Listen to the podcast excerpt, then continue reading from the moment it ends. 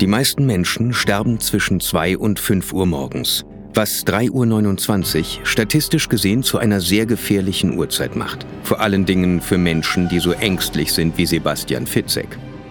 Darüber spreche ich heute mit einem Mann, der einen noch viel verrückteren Lebensweg hatte als ich und der das schaffte, was mir nicht gelang. Er wurde ein Star in der Musikszene. Wir alle, die in diesem Bereich arbeiten, werden uns auf Veränderungen in dem Bereich einfach einstellen müssen, ganz klar. Herzlich willkommen bei 3.29 Uhr Fitzeks Todesstunde. Diese Folge wird Sie exakt 35 Minuten Ihrer Lebenszeit kosten. Aufmerksame Zuhörerinnen und Zuhörer dieses Podcasts werden es mittlerweile wissen. Ja, auch Thriller-Autoren haben Angst vor dem Tod. Logisch. Sonst könnten sie ja nicht emotional darüber schreiben. Aber ich habe mir schon Gedanken über mein Ableben dahingehend gemacht, dass ich lieber begraben als beerdigt werden will. Argument für mich ist hier der Energieerhaltungsgrundsatz. Das hat mir ein Bestatter mal erklärt, dass wenn ich verbrannt werde, verpufft alles und in der Erde diene ich eventuell wenigstens noch als Nahrung. Ja, und ich habe mir überlegt, auch das habe ich schon mal erzählt, dass auf dem Grabstein meine Handynummer stehen soll. Ganz wichtiger Punkt, den ich mir für unser heutiges Gespräch gleich aufheben will. Weniger Gedanken aber habe ich mir nämlich über das Design meines Grabsteins gemacht. Ich weiß nicht, wie es euch geht. In meiner Vorstellung ist das irgendwie immer ein anthrazit marmorierter Klotz mit eingemeißelter Schrift. Hm, langweilig, wenn ich es mir überlege. Also gerade für mich, der zu Lebzeiten am liebsten andere Menschen unterhalten wollte. Wieso soll das eigentlich mit meinem Tod enden? Ein Sinn des Lebens ist es für mich persönlich, so viele Geschichten wie möglich zu erfahren und zu erzählen, um eben andere emotional zu begeistern. Ich kann es jetzt nicht genau begründen, warum, aber ich würde mir wünschen, wenn mir das auch nach meinem Ableben noch gelänge. Als kleiner Junge hatte ich mal die Vorstellung, mich mit einem Sarg in eine Satellitenumlaufbahn zu schießen. Der Sarg wäre offen und meine Skeletthand würde jedem Hobbyastronomen, der mich durch sein Teleskop betrachtet, zum Gruße winken. Okay, wenn ich so drüber nachdenke, war ich wohl früher tatsächlich ein seltsames Kind.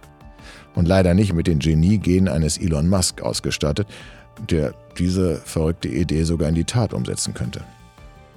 In meiner Kindheit hatte ich übrigens tausende Ideen und Berufswünsche, äh, nur einen nicht. Autor stand nicht auf dem Plan. Tennisspieler, Schlagzeuger, Tierarzt, Strafverteidiger. Hm. Gemessen an meinen Lebenszielen bin ich ein ziemlicher Versager, denn ich habe kaum was davon erreicht. Wieso ich das erzähle? Weil mir heute ein Mann gegenüber sitzt, der einen noch viel verrückteren Lebensweg hatte als ich und der das schaffte, was mir nicht gelang. Er wurde ein Star in der Musikszene. Er gründete ein eigenes Plattenlabel und, wie so viele Popstars, auch eine eigene Modelinie. Und die hat mit dem Tod und mit Friedhöfen zu tun. Ich begrüße ganz herzlich zu einer neuen Ausgabe von 329 Fitzeks Todesstunde Alexander Hanel. Ich freue mich, dass ich da bin. Herzlichen Dank. Du, wir können ja du sagen. Sehr gerne. Ja, Das äh, freut mich sehr. Wir haben festgestellt, dass wir beide beim Radio gearbeitet haben, wobei ich habe noch gar nicht verraten, dass ich war schon mal beim Radio. Ich habe ja in, in Berlin durfte ich allerdings in der Programmdirektion. Du hast bei Radio Galaxy auch moderiert. Das ist korrekt. Ich habe die Nachmittagssendung vier Stunden live in Bayern moderieren Die dürfen. Drive Time. Dann werden viele noch deine Stimme kennen wahrscheinlich. Wann war das? Oh, das ist mittlerweile schon äh, ein Stück weit her. Das war 2004, 2005. Ja, glaubt man gar nicht. Ich finde immer 2004 klingt immer noch so, als ob es gestern wäre. Das liegt aber daran, dass ich jetzt auch schon äh, die 50 gerissen habe und insofern ähm, ja, und weil ich die 50 gerissen habe, wird natürlich auch das Thema Tod für mich immer. Du, ich rechne in Sommern. Ich sag mir immer, äh, wie viele Sommer habe ich noch und wie viele habe ich so, die ich gesund noch habe. Und da zähle ich beispielsweise schon eine Erkältung mit. Wenn ich in einem Sommer, wo ich gerne verreisen würde und ich liege einfach flach, dann ist ja doof. Also wie viele wirklich gesunde, bewusste Sommer habe ich noch? Und wenn ich mir diese Frage stelle, dann, hm, dann wächst meine Angst vor dem Tod und dann denke ich, Mensch, komm, mach mal wieder eine neue Podcast-Folge aus der man eventuell was Hoffnung schöpfen kann und aus der man eventuell was lernen kann fürs Leben. So wie mit dir heute. Und du hast eine unglaubliche Karrieregeschichte hinter dir. Also Radio haben wir ja schon abgehakt. Was hast du noch gemacht mit Musik? Erzähl jetzt selber, sonst glaubt man es nicht. Ja, also der, der liebe Gott meint es manchmal auch mit einem gut, so ja. mit mir auch. Und ich hatte mit 17 den ersten Schallplattenvertrag bekommen. Super. Und äh, ich hatte gerappt wie DJ Bobo, also das war zu ja. der Zeitpunkt 1994, 1995 also noch relativ hip. Ja. Und äh, das war der Grund, warum ich den ersten Schallplattenvertrag da bekommen habe und äh, war außergewöhnlich erfolgreich gleich am Anfang, was mir natürlich einige Türen im Bereich Medien, im Bereich Musik auch eröffnet hat. Hattest du einen Künstlernamen? Ja, also äh, da hat so verschiedene Projektnamen gegeben. Also ich habe so den Thomas Anders-Effekt. Also wenn ich Videos von früher sehe, ja. dann dann äh, bin ich froh, wenn ich es nicht so oft sehe. Und das große Glück ist, ähm, dass damals auch YouTube noch nicht Existenz war. Also deswegen sind nur ein Teil der Videos auch tatsächlich naja, heute einsichtbar. Du bist aber auch bei Viva zu sehen äh, gewesen und äh, mal gucken. Und du hattest Top Ten Platzierungen und das auch in Großbritannien. Also jetzt nicht nur jetzt in, in Deutschland, Österreich und der Schweiz. Also man kann dich schon finden, wenn man will. Ja, wobei ich ja als Musikproduzent auch sehr stark gearbeitet habe. Also das heißt, ja. wir haben da verschiedene bekannte Künstler auch produziert. Ich kann vielleicht Michael Zambello äh, ja. nochmal nennen. Äh, Maniac, äh, Maniac, hatten wir in Mexiko, ich weiß gar nicht, ich glaube 2011, ein geiles Reboot, wo wir Top Ten beispielsweise in verschiedenen Ländern auch waren. Also von dem her, es war eine unheimlich schöne Zeit und ich habe alles aufgesogen. Also ich kann auch nur jedem jungen Mensch empfehlen, so viele Dinge im Leben zu erleben, was machbar ist. Das öffnet einfach den Horizont und man kann unheimlich viel davon mitnehmen. Jetzt fragen sich bestimmt viele, ja, was hat denn das jetzt mit dem Tod zu tun? Man muss deine Lebensgeschichte kennen, um die nächste Frage stellen zu können, die mich wirklich wahnsinnig interessiert. Wie kommt man von so einer Karriere, wir haben viele Schritte ausgelassen, wie kommt man quasi von der Showbühne, von der Musikbühne, den Hallen, den Stadien, wie kommt man auf die Idee, Grabsteindesigner zu werden? Naja gut, das ist natürlich begründet in der eigenen Familie. Wir haben ein Familienunternehmen, ein relativ großes Natursteinwerk im, in Nordbayern. Und ich habe mir dann irgendwann mal die Frage gestellt, als mein Papa schlicht und einfach in Rente gehen wollte, möchte ich, weil ich ein sehr freiheitsliebender Mensch bin, äh, ja, selbstständig, unabhängig sein. Ich hatte damals auch die Möglichkeit, hier in Berlin einen Job anzutreten oder in Köln als Produktmanager von großen Schallplattenfirmen. Mhm. Und ich habe mir dann einfach entschieden, nö, also ich möchte eigentlich selbstständig sein. Und äh, ganz ehrlich, die Idee war gut, weil ich habe heute auch meine eigene Schallplattenfirma und meinen eigenen Verlag. Also so kann ich eigentlich alles machen. Du kannst alles machen. Ja. Und äh, ich arbeite ja grundsätzlich nicht, sondern ich mache nur das, was mir Freude bereitet. Und das ist natürlich mein großes Glück.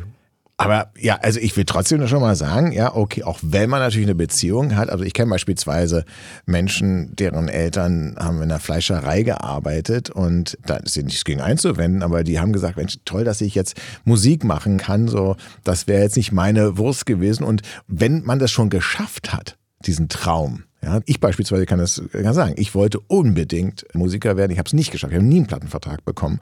Ich glaube nicht, dass ich dann gesagt hätte, okay, dann mach ich wie meine Eltern, dann mein Traum verwirklicht und dann werde ich Grabstein. Designer, da müssen wir auch gleich drauf eingehen. Das ist ja nicht, dass du jetzt einfach sagst, ich mache hier Grabsteine, sondern du bist, man sagt, der Karl Lagerfeld des Friedhofs.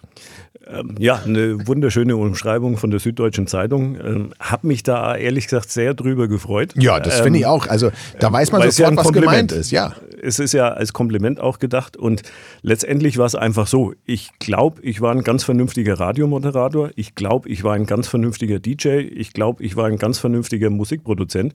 Aber ich habe gewusst, wenn ich schöne Grabsteine mache und es mit Liebe zum Design, kann ich da der Beste sein. Und es ging einfach darum, für mich persönlich meinen Weg zu finden, wo ich besser bin als alle anderen. Okay, du bist also, jetzt gehen wir mal in Meeresries. Du bist über einen Friedhof wahrscheinlich gegangen und hast gesagt, Mensch, das sieht ja aber langweilig aus. Definitiv. Also ich glaube, wir haben alle noch das Bild vor Augen. Ich würde mal sagen, 90er Jahre, auch 2000er Jahre. Der Friedhof war schon eher schwer. Viele schwarze Steine, viele dunkle Steine, hatte oft was sehr Schwerfälliges. Und jetzt ist ja jede Lebensgeschichte von jedem Menschen auch unterschiedlich. Und ich glaube, dass ich einen Teil dazu beitragen kann, ja. ähm, Lebensgeschichten aufzuzeigen. Einfach Menschen, das klingt jetzt ein bisschen speziell, aber ich habe extra auch Studien mit Hochschulen angestoßen. Ein Grabstein hat was Heilendes. Also wenn sich Menschen bewusst für ein Symbol entscheiden, für einen Grabstein entscheiden, der ja das Leben des Verstorbenen repräsentiert, dann kann ja. das unheimlich stark zur Trauerbewältigung beitragen.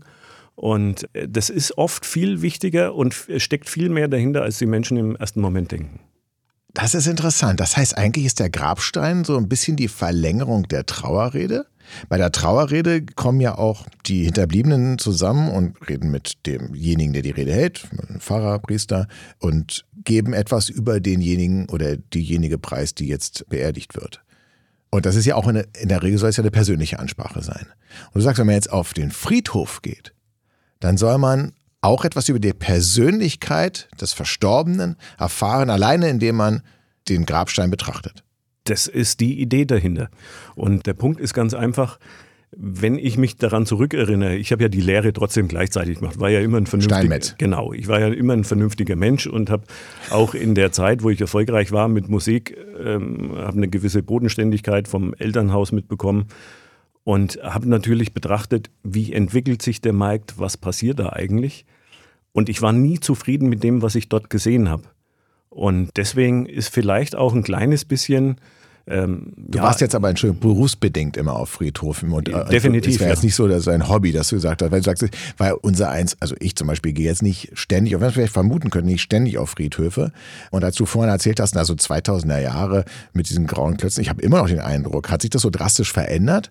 Er ist regional sehr unterschiedlich, das muss man ganz einfach sagen. Ja. Wir haben auch, wenn wir jetzt nur Deutschland betrachten, ja. äh, haben wir ganz unterschiedliche Gegebenheiten. Auch die Grabsatzungen, die Friedhofsatzungen, die ja die Grundvoraussetzungen dafür sind, was am Friedhof überhaupt aufgestellt werden darf, sind ja sehr schwierig.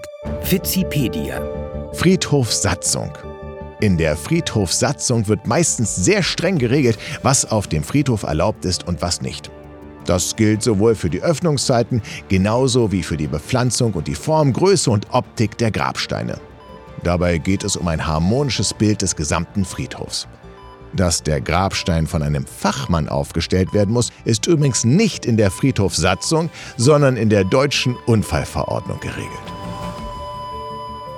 sag mal, ich könnte dich quasi irgendwo auf dem Friedhof aussetzen und du würdest mir sagen, welchem Bundesland du bist? Zumindest die Himmelsrichtung. Also ja? es ist einfach so, in Ostdeutschland äh, merkt man, ja. dass da mal jahrzehntelang eine andere Situation war. Ja. Bayern und Baden-Württemberg setzt sich auch von Norddeutschland grundsätzlich ein Stück weit davon wie, wie, wie ab. Sind die, wie sind die bodenständiger, fröhlicher? Sind die Norddeutschen kühler? Oder wie ist das? Nee, das ist eigentlich ganz einfach zu erkennen. Beispielsweise Fotos von Hinterbliebenen findet man eher in Oberbayern. Ja. Ne, also im Vergleich zu Berlin.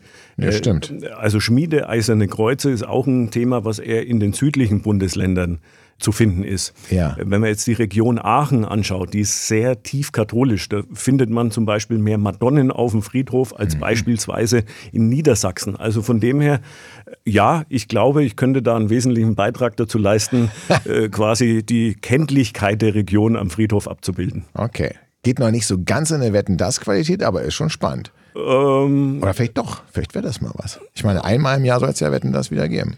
Ähm, jetzt Du hast es gerade gesagt. Ich möchte aber, bevor wir darauf eingehen, was wir überhaupt auf den Grabstein schreiben dürfen, noch einmal erstmal erfassen, was unterscheidet denn jetzt einen Alexander Hanel Grabstein von einem, ich sage jetzt mal 0815 Grabstein? Also grundsätzlich ist es so, ich habe ganz, ganz viele tolle Kollegen. Viele Steinmetze machen wirklich eine gute Arbeit. Wikipedia. Steinmetz. Steinmetz ist einer der ältesten Berufe des Handwerks. Früher hat er oder sie ausschließlich mit Naturstein gearbeitet, heute werden auch Kunst- und Betonwerksteine verwendet. Ein Steinmetz schafft Grabsteine oder er meißelt auch Denkmäler. Meistens wird der Lehrberuf innerhalb der Familie weitergegeben. Nachwuchs wird gerade dringend gesucht.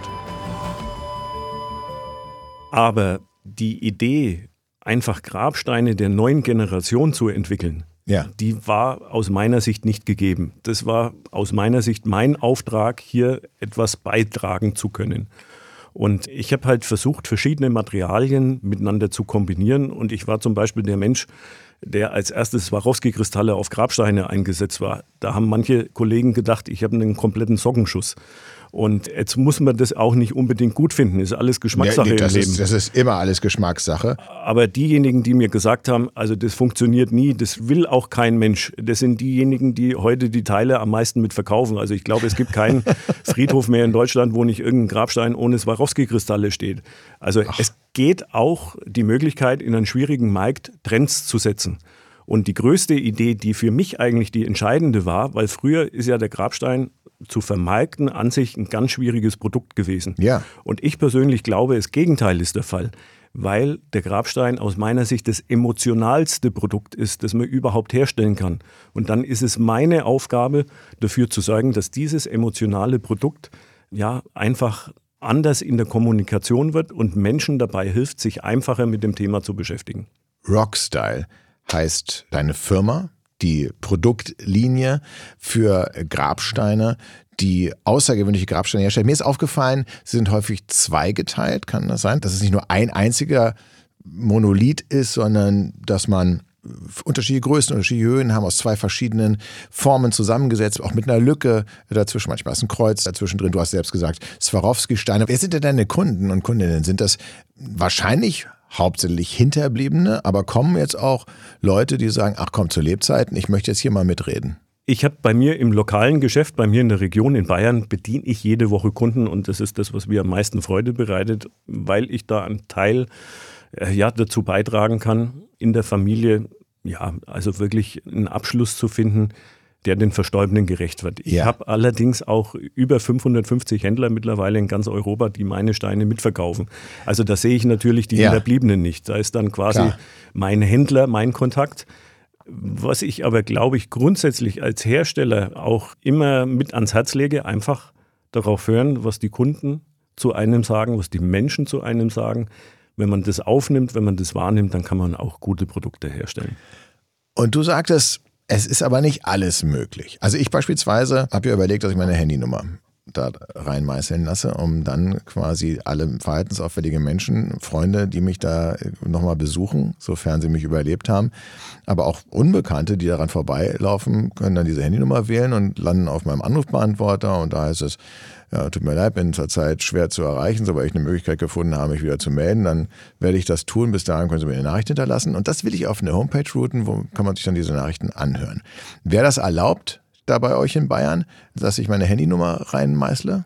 Ich äh, würde alles in die Wege leiten, dass das funktioniert und ich glaube, dass das auch äh, machbar ist. Bloß wir müssen unterscheiden. Also Ja. äh, Friedhof ist in der öffentlichen Trägerschaft. Ja. Diese Trägerschaft kann entweder kommunal, also sprich politisch sein, oder konfessionell, sprich katholisch-evangelisch jetzt in Bayern.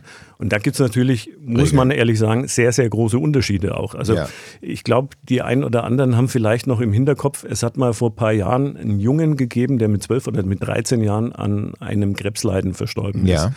Und Borussia Dortmund hatte damals den Jungen noch möglich gemacht, ein Training mitzuerleben. Ja. Ähm, Jürgen Klopp war damals noch Trainer. Und als der Junge dann gestorben war, hatte die Familie schlicht und einfach den Wunsch, in dem Fall das Logo von Borussia Dortmund Ja. auf dem Grabstein, weil das die Verbindung war. Zwar das damals ein evangelisch geführter Friedhof, also nichts gegen die evangelische Kirche, aber Ja. um das halt einfach zu erläutern. Und die hatten das abgelehnt. Und Mhm. daraufhin ja, sind dann die Eltern mit einer Facebook-Gruppe an die Öffentlichkeit gegangen und innerhalb von drei Tagen hatten sich dort 150.000 Menschen eingefunden. Mhm. Und danach ist ein großes Medienecho entstanden. Und dann hat man einfach die Entscheidung getroffen, jawohl, das passt zu der persönlichen Geschichte des Jungen, wir Ja. machen das. Ja. Und ich glaube, das ist auch ein ganz, ganz wichtiger Weg, dass man Dinge zulässt.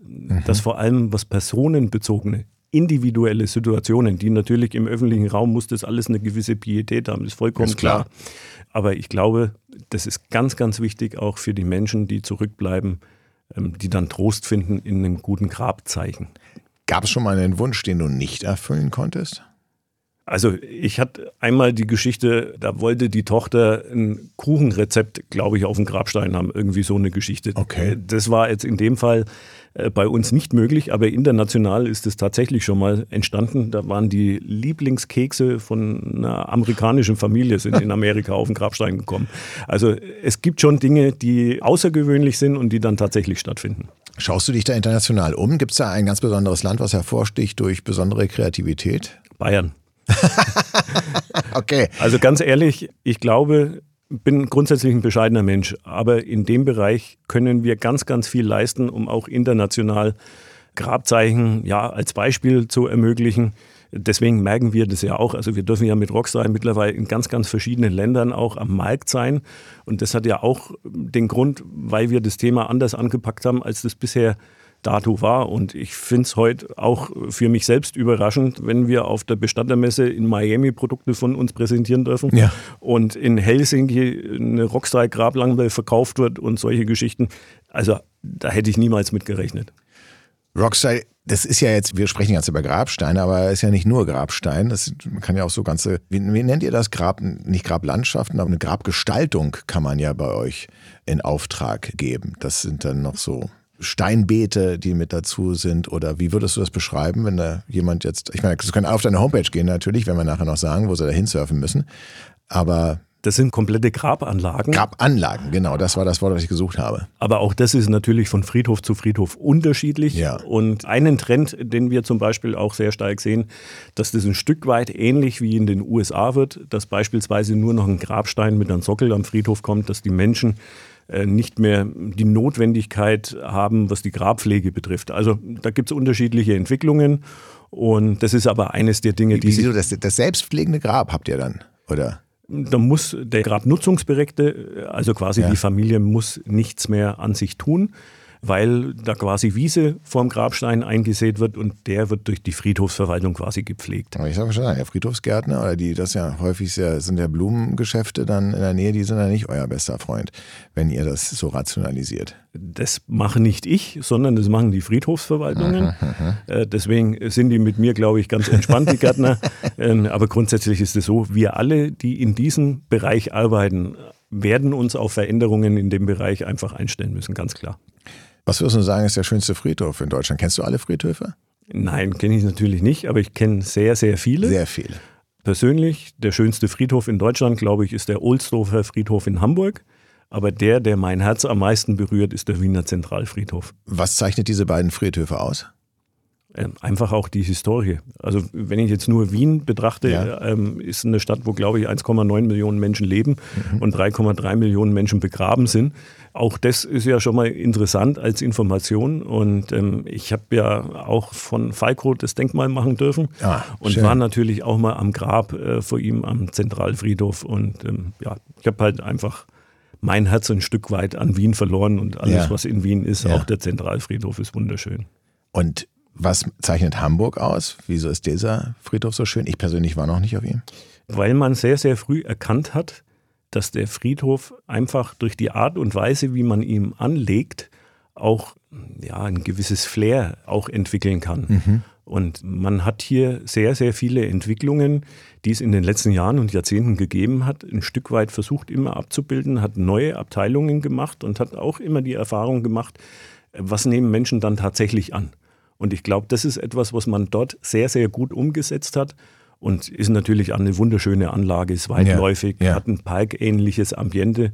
Und deswegen jeder, der mal in Hamburg ist, Zeit hat, auf den Friedhof zu gehen, Ohlsdorfer Friedhof ist wirklich eine sehr, sehr schöne Anlage. Machst du das? Ist das so ein Sightseeing-Programm, wenn du irgendwo neu bist, auch egal, jetzt im Ausland, dass du sagst, komm, wir gehen erstmal kurz Friedhof? Ja, zum, zum, Leidwesen meiner Frau, ja. Warst du schon mal in Buenos Aires? Nein, äh, ja, Argentinien war ich leider noch nicht. Da ist ja einer der schönsten Friedhöfe auch, wie Vita Perron liegt. Natürlich muss ich die Frage stellen, was würdest du dir für einen Grabstein aussuchen? Also bei mir ist, Hast du den schon designt? Ist der schon irgendwo abgelegt? Nee, also ich glaube grundsätzlich, der liebe Gott meint es mit mir ganz gut und ja. ich habe noch ein bisschen auf der Uhr. Ja. Ähm, Kann sich also noch verändern, das Design natürlich, klar. Äh, definitiv, aber was ich für mich persönlich festgelegt habe, ist, dass ich einfach eine traditionelle Erdbestattung für mich selbst möchte. Ja. Und vermutlich werde ich auch in das Familiengrab von meinen Eltern mit reingehen. Ah, ja. Also diese Dinge sind relativ fix.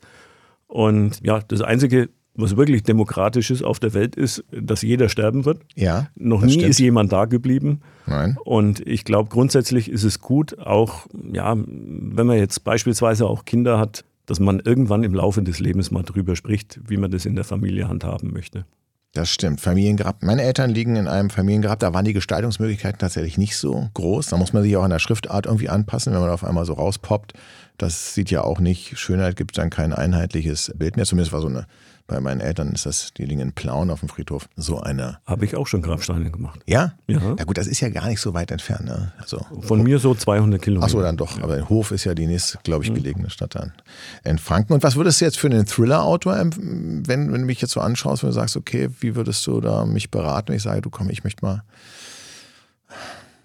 allein von der Farbgebung. Nutzt du aufregende Farben oder also wir haben das Glück, dass die Natur uns ganz, ganz tolle Steine zur Verfügung stellt. Was ist das Lieblingsmaterial?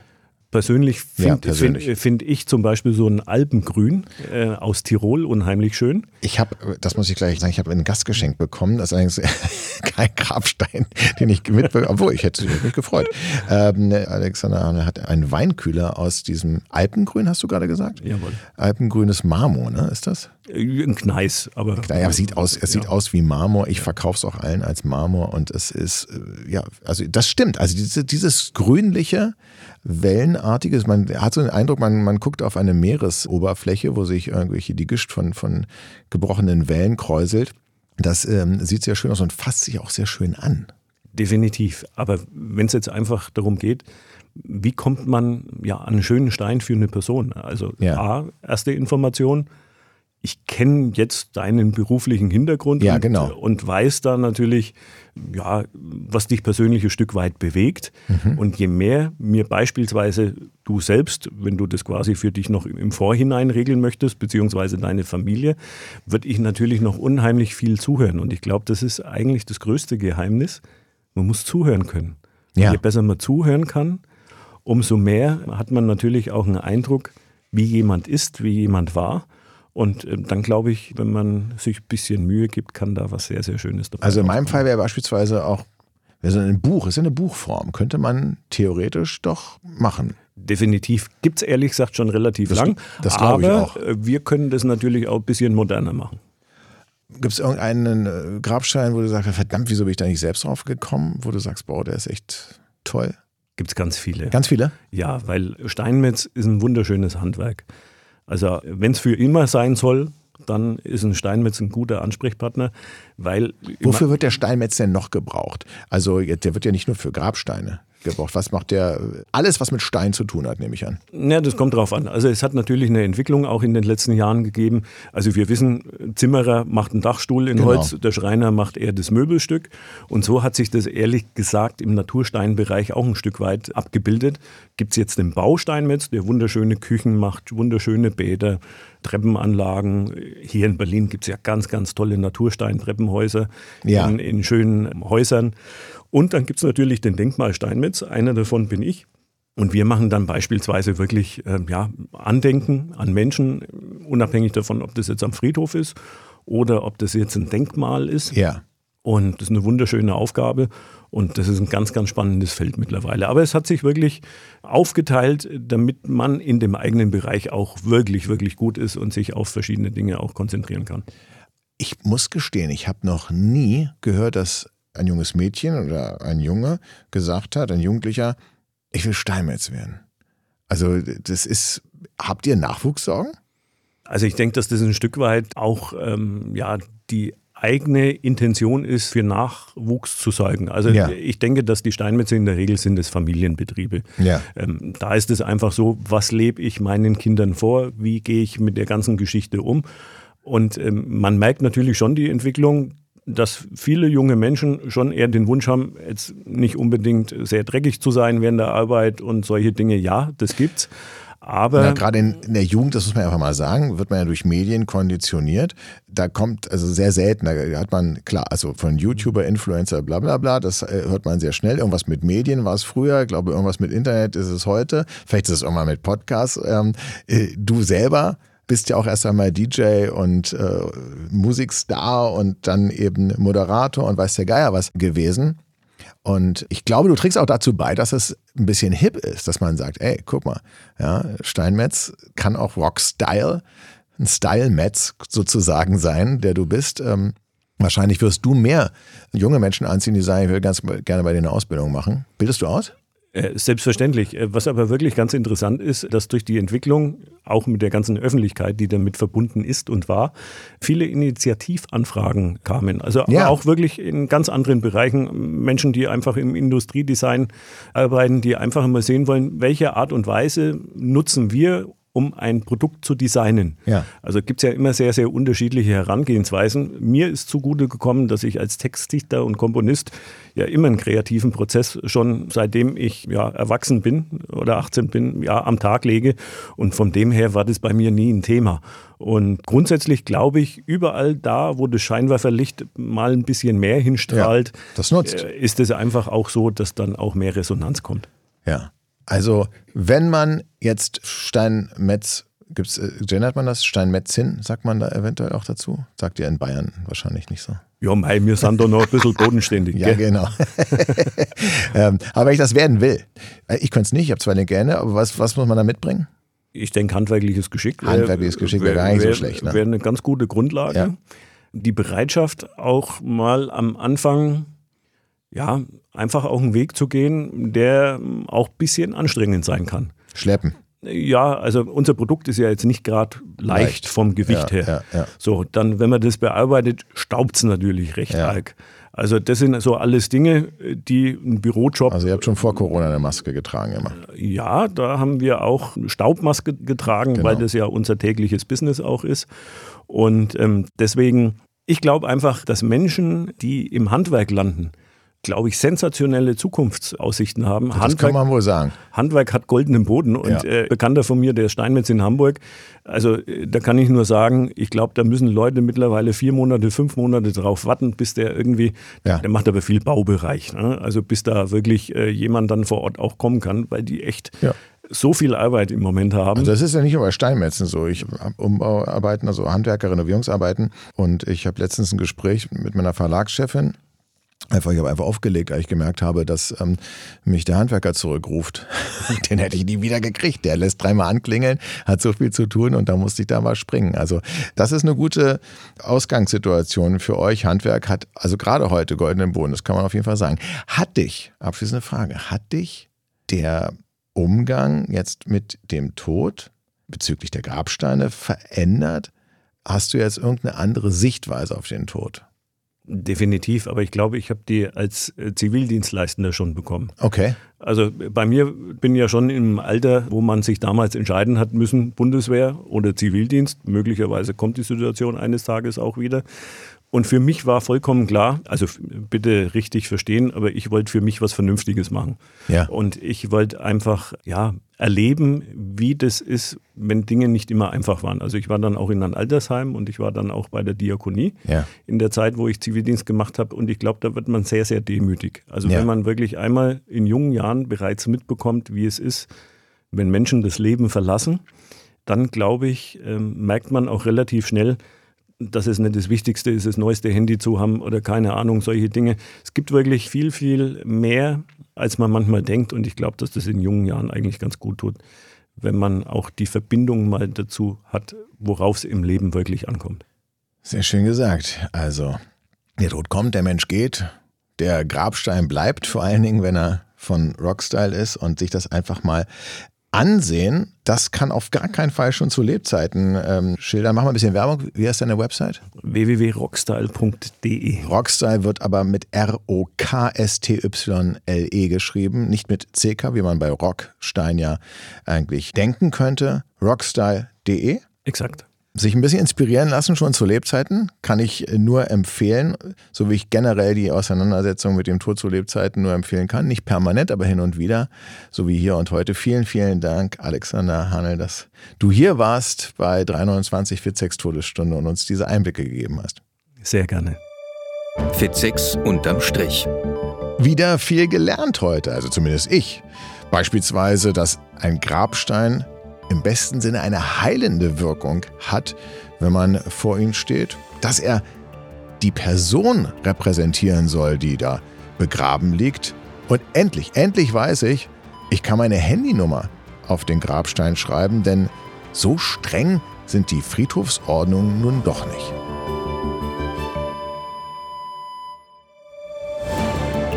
3.29 Uhr mit Sebastian Fitzek ist ein Podcast von Podimo. Leitung und Redaktion Sabrina Rabo. Produktion Steffen Stark, der Apparat. Danke fürs Zuhören. Was man tief in seinem Herzen besitzt, kann man nicht durch den Tod verlieren. Johann Wolfgang von Goethe